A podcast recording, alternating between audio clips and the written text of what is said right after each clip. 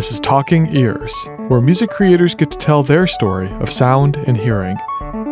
My name is Frank Wardinger. This episode features conversation with Ben Runyan. Ben Runyan is the lead of the band City Rain that saw early critical acclaim with their single The Optimist in 2013. He's gone on to collaborate with MTV, Spike Jonze, The Lumineers, and many others. Ben was kind enough to join us to discuss his own experience developing tinnitus and seeking habituation. Throughout this episode, we'll be hearing music by Ben Runyan.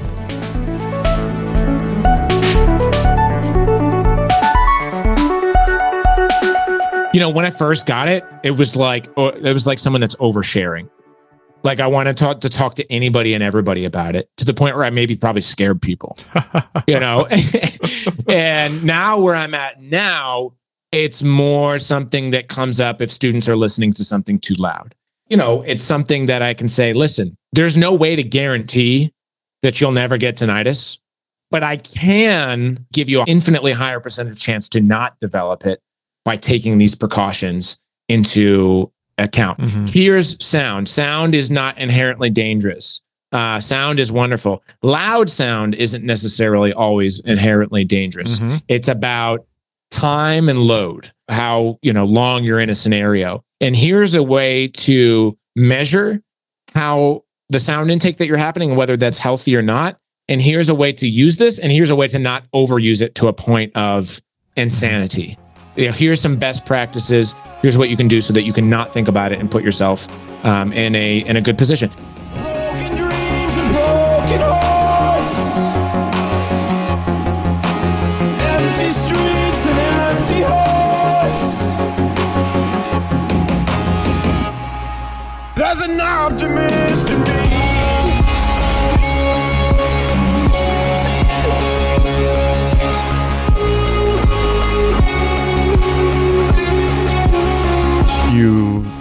Did this one kind of music for a long time.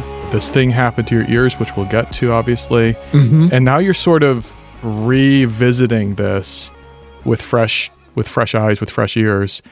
Um, not so fresh ears. Not so fresh ears. Used ears.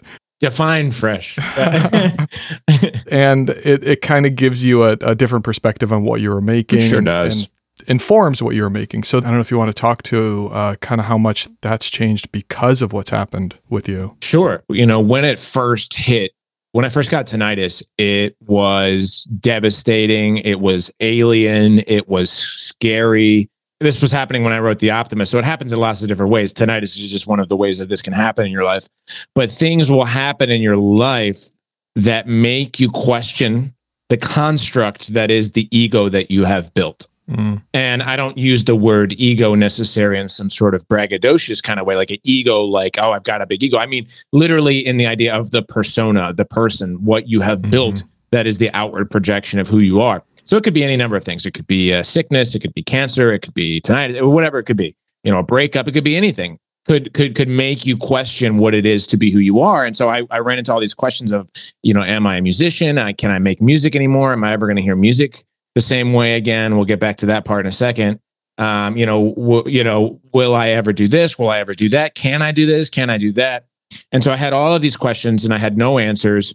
And the beautiful part and the unfortunate part is that I had to live into those answers. Mm. Those nobody could give me those answers. I had to live into those answers.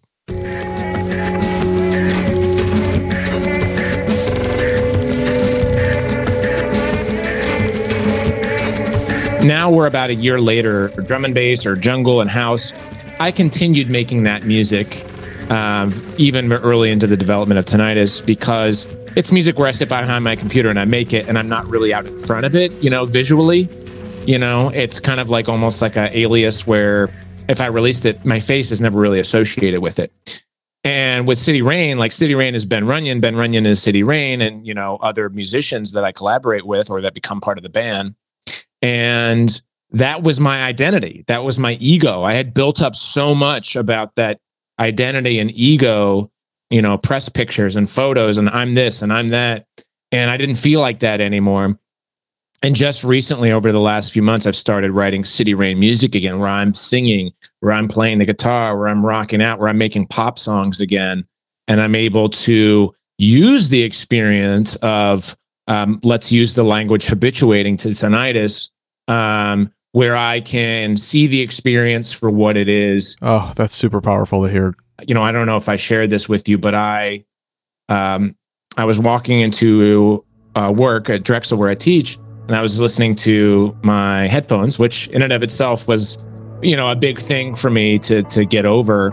And I was listening, and, and on my shuffle, Joni Mitchell, both sides now came up.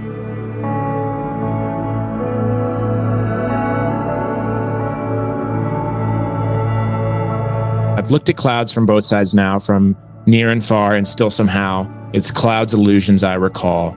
I really don't know clouds at all.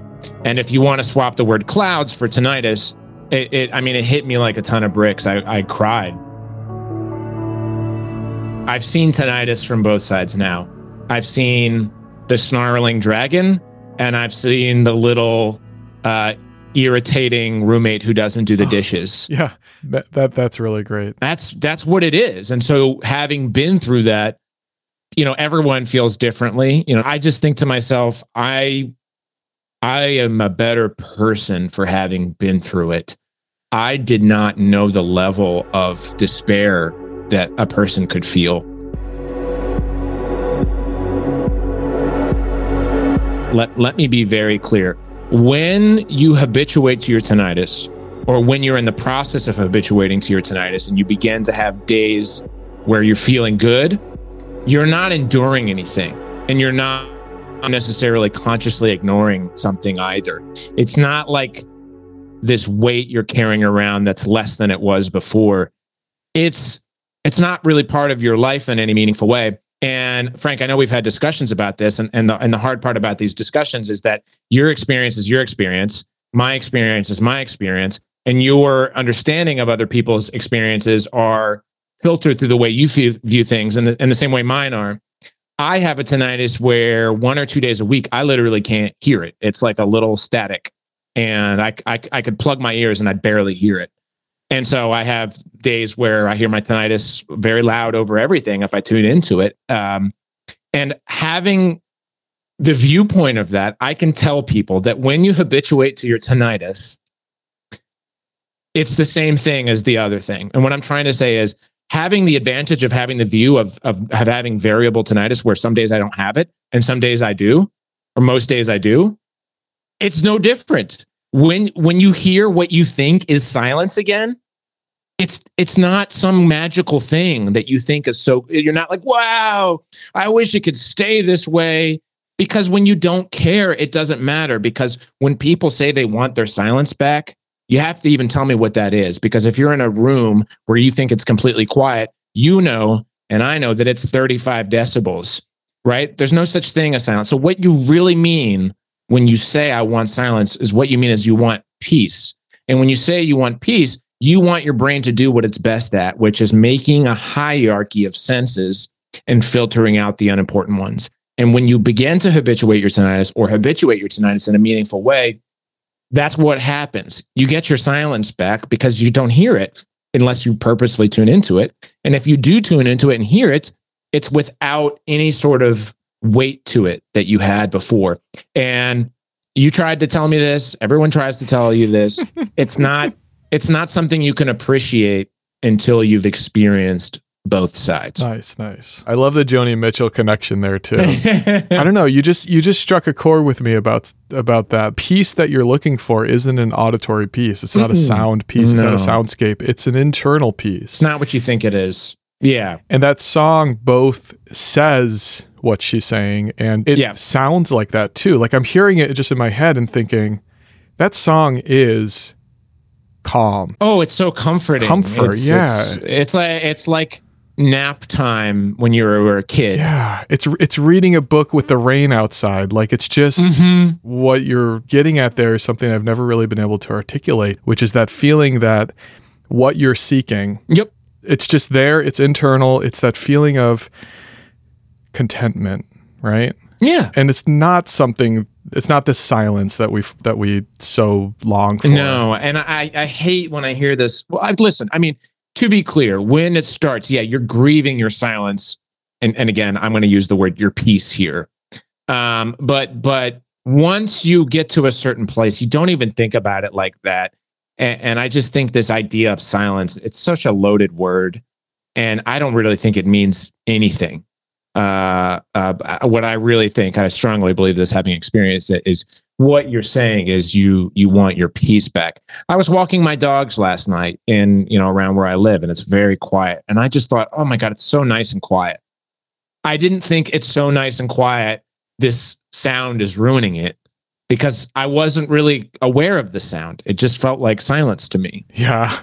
If you're listening to this, if you have tinnitus, you just got it. You haven't habituated to it. You don't even heard haven't heard about habituation as an option.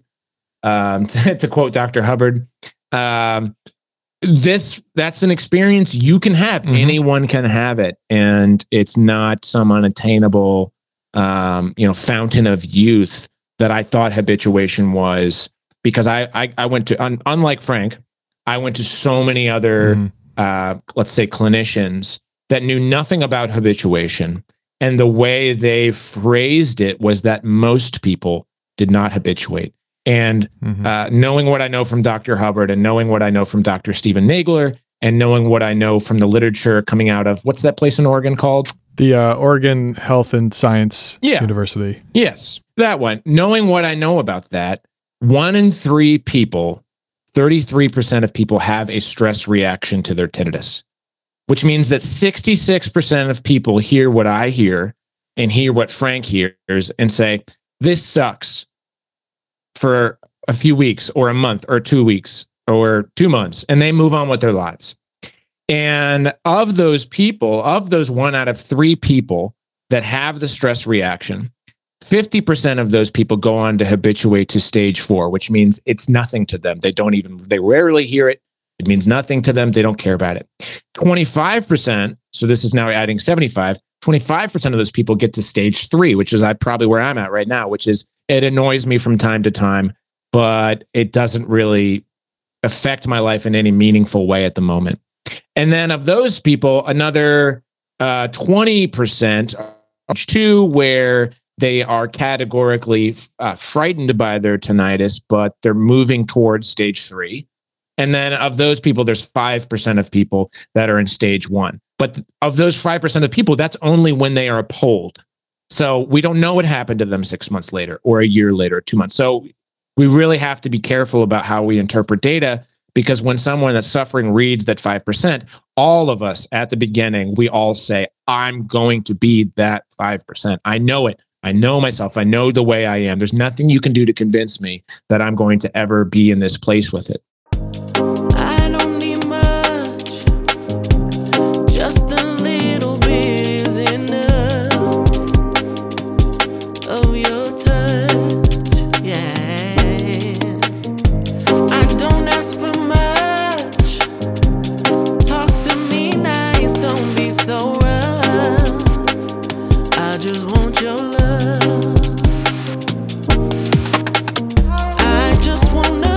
And you talked about that concept with me a while ago about uh, ter- was it terminal? terminal uniqueness? Yeah. Oh, it's, tell it's, me more about that because that's it's it, it's Alcoholics Anonymous language. Oh, okay. And but you know because every person you know I have friends that are in program and I have family that are in program. It's this idea that no, I'm different. You don't know what kind of drunk I am. You know, I'm not like you. I can't you know, be sober like you. I can't do this. I can't do that. But you can do it with any, you know, illness or addiction or everybody that suffers from tinnitus uh, goes on a specific website, which I shall not mention because I don't want to get in trouble. And they sit there and they talk about how different they like. Uh, as someone put it on a forum that helped me very much, and I will happily plug this one. It's called the Tinnitus Support Message Board. Those people saved my life. Uh, I had so many phone calls with some of these people at two in the morning. And they saved my life. They they they they were people speaking from a place of habituation that had been where I'd been, and and they nursed me back to health. Thank God for these people on the tonight TSMB tonight support message board.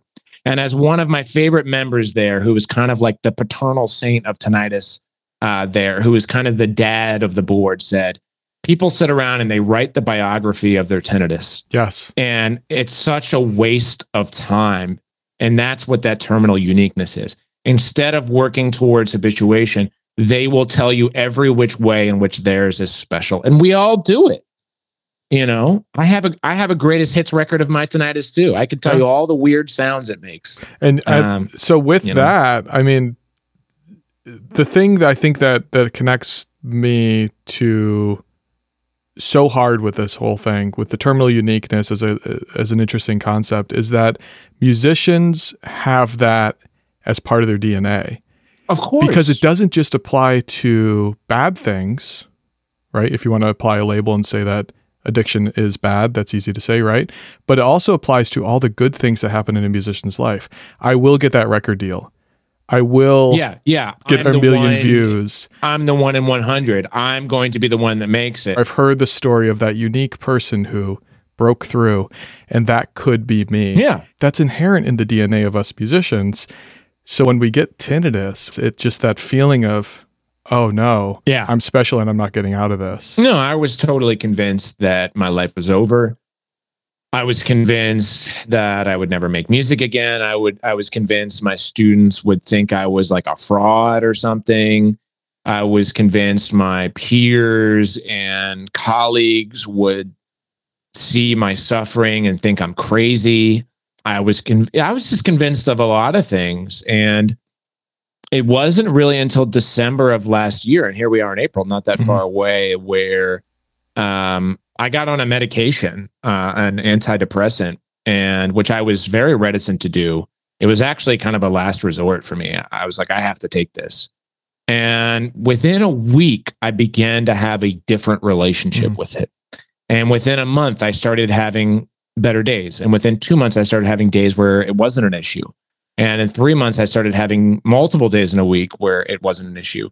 And in four months, I started having like four or five days in a row where it wasn't an issue. And I'd have these days where I would call them setbacks, where there's like a brain reflex where when your brain is slowly unconditioning a catastrophic response, every now and again, your brain is like, Are you sure? Mm-hmm. The tiger's in the room. You haven't been responding. Mm-hmm.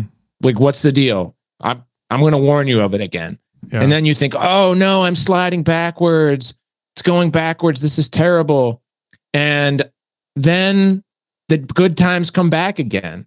Like, even if you just want to speak about it from a scientific point of view, when you have a catastrophic response to a stimulus, it takes a 10 to 1 ratio of good mm-hmm. or leaves, let's even say neutral, to undo that Completely. response. And it's a process. It takes a long time. It's not a linear path uh, as someone once said to me, healing is a spiral, and it really got is. that negative bias where you mm-hmm. you're you're so eager to point to the negative outcome and say that that happened and that's important, even though you've by pointing to it, you're looking past a dozen good outcomes or a yeah. dozen good days. Now I know the answer to this, but I just want to see if you would say it too, because I know you've talked about this before, those good days, those good moments mm-hmm. after you started the medication, mm-hmm. those good moments, was that a good moment because the tinnitus or the sound had changed? Or was that a good mm-hmm. moment because your perspective and your view and your relationship, great question. Your relationship to it changed? Oh, it's a great question. Um, both and neither. so uh, I would say both and neither. I would say at the be- you know, mine is so variable. And so there are softer forms of it. There are more staticky than tonal. There's times where it's tonal and extremely loud. I mean, it's all over the place. So at the beginning, when I would start to have these good times, I was convinced that that was only true because maybe it was softer. And so I wasn't even giving myself credit because I thought that, well, it's obvious. It's just softer. Softer equals less distress, louder equals more. I just thought that that was so obvious. It wasn't, and it's not. It's not true. Um, and then I would have more of these days, and I would do kind of a stupid thing, which is plug my ears and listen to it. And I think, no, no, it's pretty loud. I'm okay. Oh man, weird. And then it would happen again. And then I was like, then I was fully buying into it. So even when I would have the slide backwards, those days where the, the little red alert button would go off in my brain again, I would realize I would write it down. I would write it down if this happened so I wouldn't forget. And I would realize, no, it re- like something's happening in my brain where it's really changing.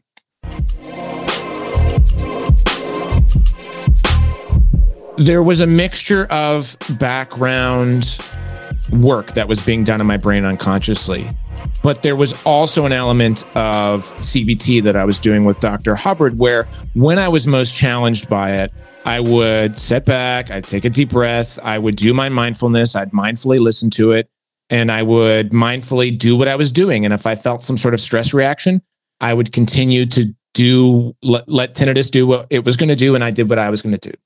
And eventually I realized that the conscious and effortful work I was doing, which did take effort to ignore tinnitus, which did take effort to do what I wanted to do despite stress, eventually that effort turned into non effort. And I would start to have days where it wasn't even an effort to have a good day. And then I would start to have many days where through no effort of my own, I wasn't ignoring tinnitus. It just wasn't something that occurred to be a threat or interesting to me. But I would say early on, it took careful attention and mindfulness and work to tell my brain, no, you're having the wrong response. This is not a problem. And my body didn't believe me. But slowly, it, it went from 80% effort, 20% background work to 70 30 to 60 40 to 50 50, so on and so forth. So there is an amount of effort when it starts or when you begin this process of working towards habituation, but eventually that ends in non effort. The way that you put that, I think, is something that could be really helpful for a lot of people starting through the through the journey of having these extra sounds in their ears, having this damage to their ears, and thinking one day this should get better, right? But not realizing yeah. that the better the effort has to be there to to promote to propel forward. I, I love that. Well, let, the way that you put. Let's that. put it this way. Let's put it this way, and I think this. You know, I'm a data guy. I like data, and I like d- using data to explain things and arrive at conclusions. When I came to you, Frank Wardinger, on August 13th, 2021, I scored on the tinnitus functional index a 158 which is a category four big problem out of a category five very big problem. In December of last year, after beginning the antidepressant, and and this was three months into doing the CBT, so I don't want to diminish that this was because of a medication. It was because of a combined effort of me looking for help, working with clinicians, working with CBT, and working on my mental health. Um, so we went from a 158 in August to in December a 74. A 74 is right around the line of a moderate problem. Last week, when I took the TFI, I scored a 49, which is a small problem and bordering on not a problem. And, and so, for anybody not familiar with that questionnaire, the uh, Tinnitus Functional Index, the TFI, it asks about your feelings over the past uh, two weeks. Yeah, it's over two weeks. Because otherwise, if we just said, How do you feel today? that's going to be a ping pong ball for most people. Right. And, and it's difficult because of that. Because now, if you take this again in two weeks, you're remembering the last two weeks through the perspective yes. of yourself that moment. And how I knew when things were really, really better is even when I was having what I describe a not great day, my score was in the 40s or 50s. So mm-hmm. even with the bias of that day not being so great, I had to admit that over the two weeks things had been better. Exactly. So it forces your perspective a little bit. It's so biased to you to it being a problem for you, mm-hmm. so that if you do score well on it, it's it's very much like it's not like if you score well on it, you're mis- you could be miserable. Like mm-hmm. it's a mm-hmm. good. I can speak from experience and say it's a good uh, metric. I feel like yeah. because it's it's it's basically asking you to define how it's a problem, and if you feel like it's a problem, and I, and I would even go back and be like, did I really answer this honestly? Mm-hmm. You know? Yeah. And I'm not sure if you had this experience. I always had this experience with the TFI personally, where I would fill it in and look at those questions and say, this is a big problem to my life, right? But these yeah. answers yes. aren't reflecting that. And then I have to think back and I have that cognitive dissonance of maybe this doesn't need to be as big of a part of my day to day moments. Oh my God. I had that same experience because, like, when I started scoring, like around the 70s, you know, I remember saying to Gail Brenner, who I did TRT mm-hmm. with, and I did, T, you know, I did TRT to a degree. I said, I got a 74, which shows that this is a small problem, but I don't feel like it's a small problem.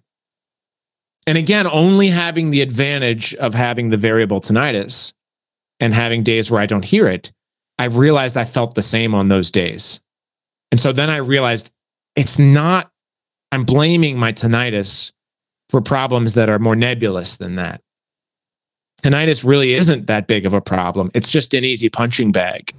And that and, goes right back to your point about how we're all basically just telling this ego story of ourselves. Tinnitus is part of your life story. Yeah. And I think I shared with you recently that, you know, a couple of years ago, I stopped putting tinnitus on my uh, past medical history forms right. because that doesn't rise to the surface of uh, part of my life story in that way anymore as a suffering. Yeah, it's great. It's it's um, you know one of the biggest metrics that I had in this yeah. the the act of going into school and being in those mm. quiet studios and speaking to students and being there for hours on end. What was something that I had accomplished by the time I was 20 had now become difficult for me to do again. I just remember that, okay, I was a little stressed today, but I got through it. And then a month later was, you know, I was a little apprehensive, but I got through it. Then was I enjoyed my time in class today. Nice. And then it came to, oh my God, I didn't even think about that for the last two hours. Yeah. And I was so involved in what I was doing. And that's what I mean by going from effortful to effortless. You returned yourself to what you were doing before and were able to recognize this can still be enjoyable. This can still be rewarding and, and fruitful. That's awesome. Yeah, still be rewarding and fruitful and and and I you know I wouldn't even use the language still be. It just is. It just is. I like that. Yeah. You know, it just is.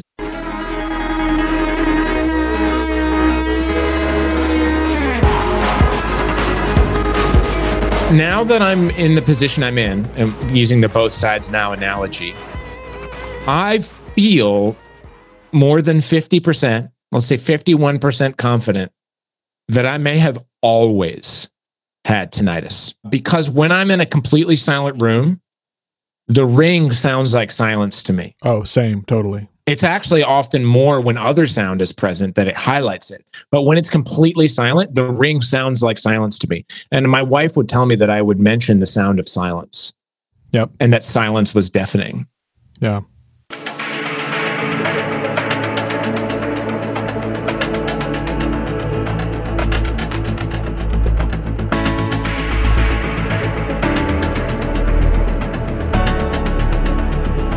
And for the most part these days, I, I, I don't care, and I'm I'm not in the process where it's nothing nothing to me, but it is it doesn't stop me from doing anything for or against, and most of the time it is in the background. Um, and again, having that advantage of having days where I don't have it and days where I do, or at least don't hear it literally, even if I look for it, I can really tell you it's no different.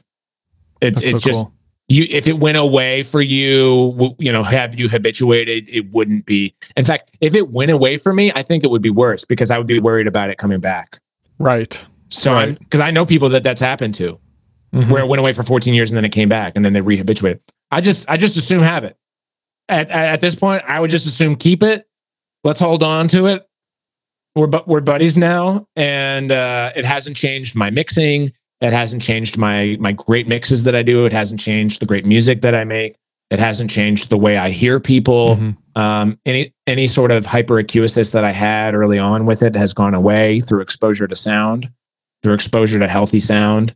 Uh, and it's funny, even though the tinnitus annoys me sometimes, it makes me really happy that sometimes I'll hear a certain sound like my dog makes, and I'll think, man, that's a really annoying sound, and it's more annoying than my tinnitus. you know, and that makes me happy because I'm like, damn, that's really freaking annoying. That sound that they're making, like, shut up. And then I like go to sleep in silence with my tinnitus and I'm fine. you know what I mean? You know, and it's like the dog's more annoying than my tinnitus. That's what it can be like. And I know plenty of people that are in a place where the tinnitus isn't even annoying. It's just, it's nothing.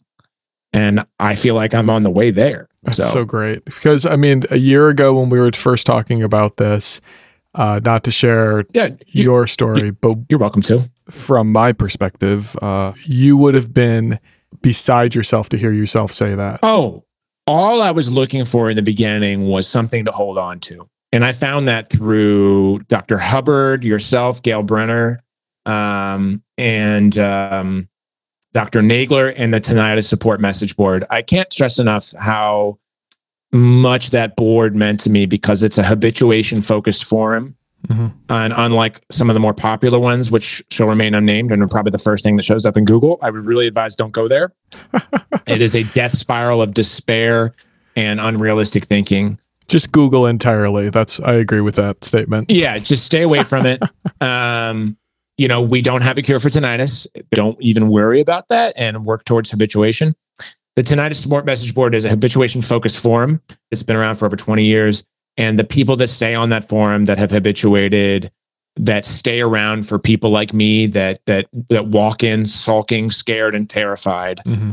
they they nurse every single person back to health. It's amazing. And, and they get them across the finish line. Yeah. And then those people like myself stay around for other people.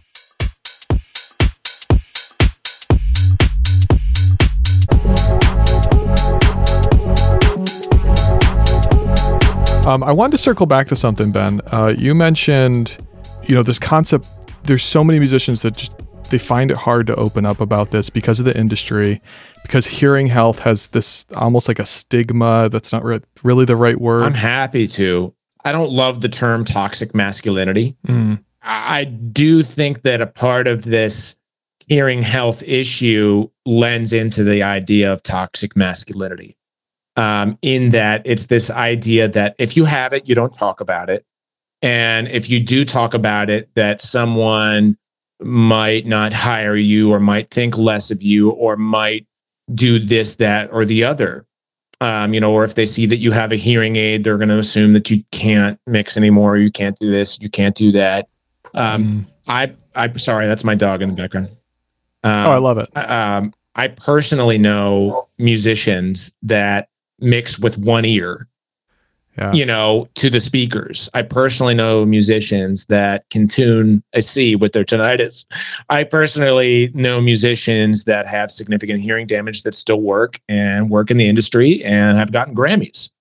So, mm-hmm. uh, you know, we have something called the hearing threshold, which you have obviously know. And even with hearing damage, your brain can make up a lot of the room that you're missing. Mm-hmm. So it's it's one of those dirty secrets. It's one of those things that's not talked about. And to use a word again, I don't love because I feel like it's so overused and thrown around with so many different things. It's toxic. Yeah. And it's terrible and it leads people to not seek help. It leads people to have feelings of shame and alienation, um, and which leads to uh, d- depression and anxiety and all sorts of other unsavory things. And if we talked more about it, A, we could prevent these things to begin with and B, with the people that have these things, we won't put them out on an island as though they can't do it anymore. It's ridiculous, stupid.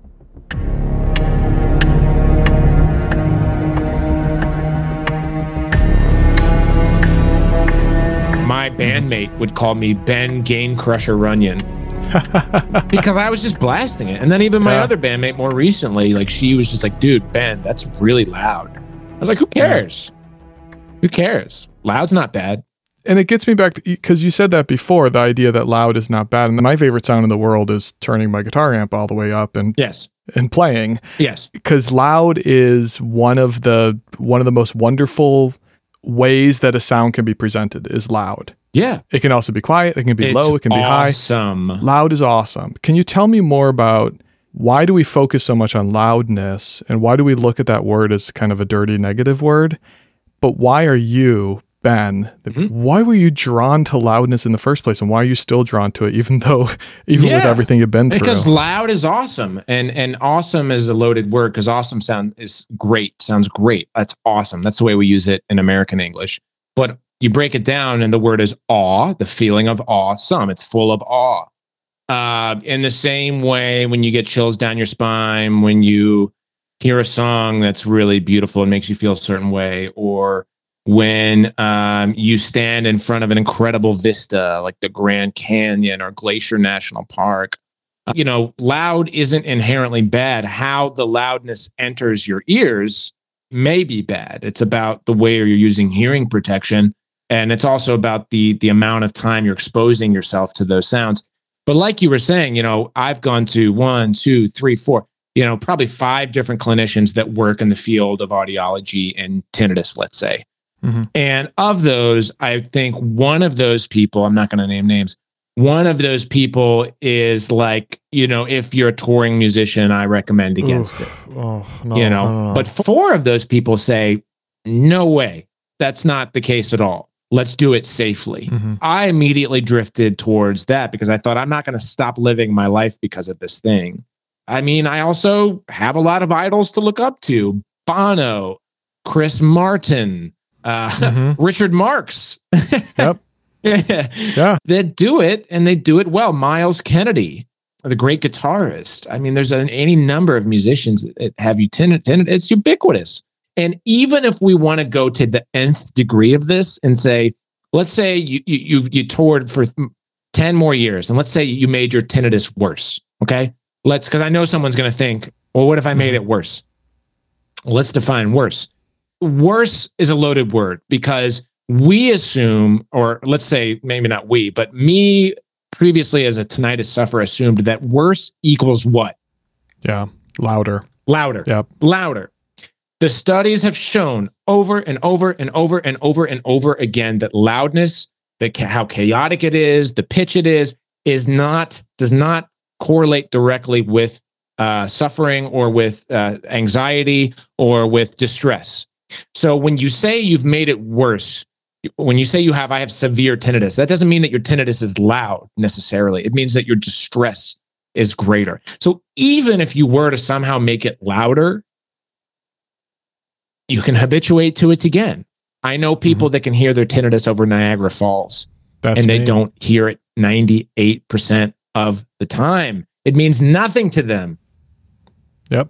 That's 100% me. And I, I think the way that you put that, that you can do it safely but you got to get back to your full life. And I don't know if you agree with this, but I, I know exactly where you're going, and I think I agree. Yeah, the musicians that I've worked with, myself included, this is their whole life and this is her their whole persona. Because the thing is, most people see themselves as what they do. And if you are a musician and this is what you do, then stopping music yep.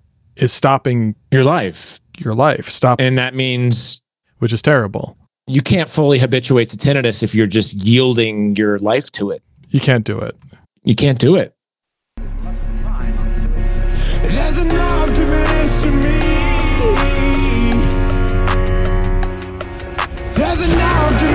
in me.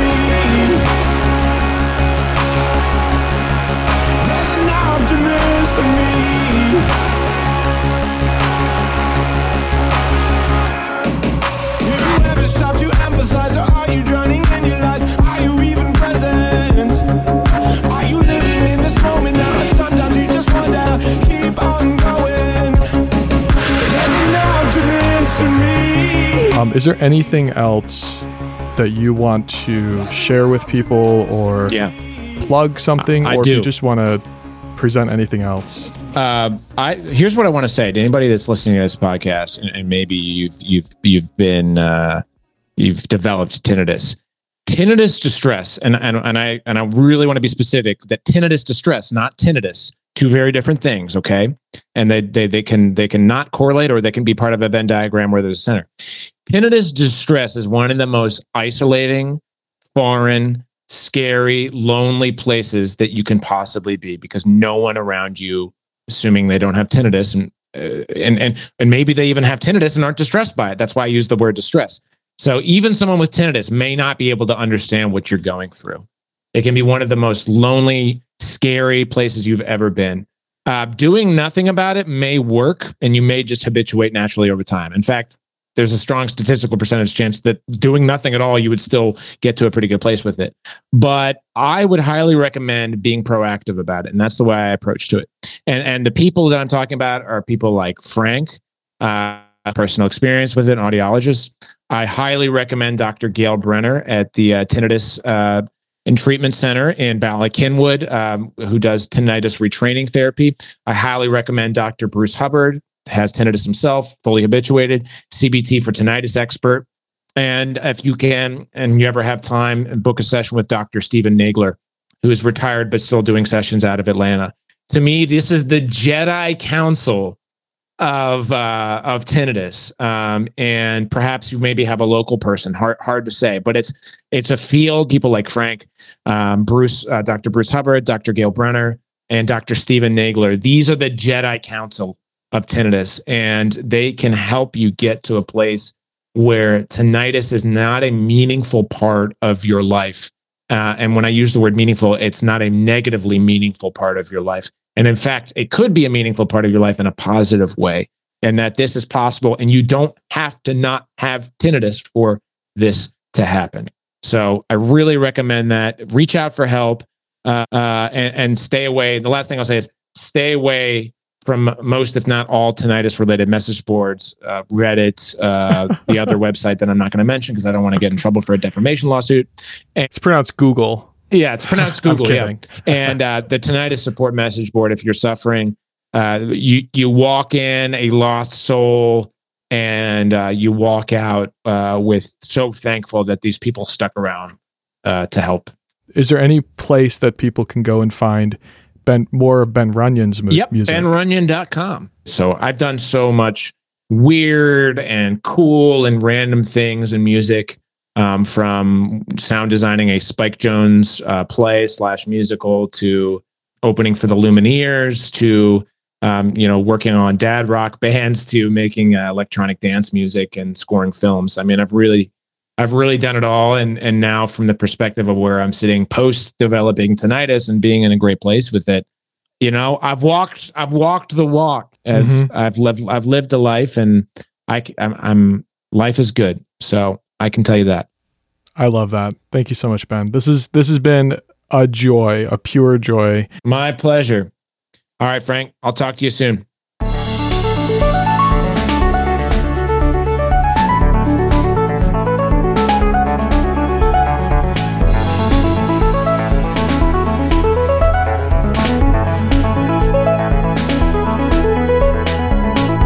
Talking Ears is a production of Earmark Hearing Conservation. You can reach us by email at talkingears at earmarkhc.com.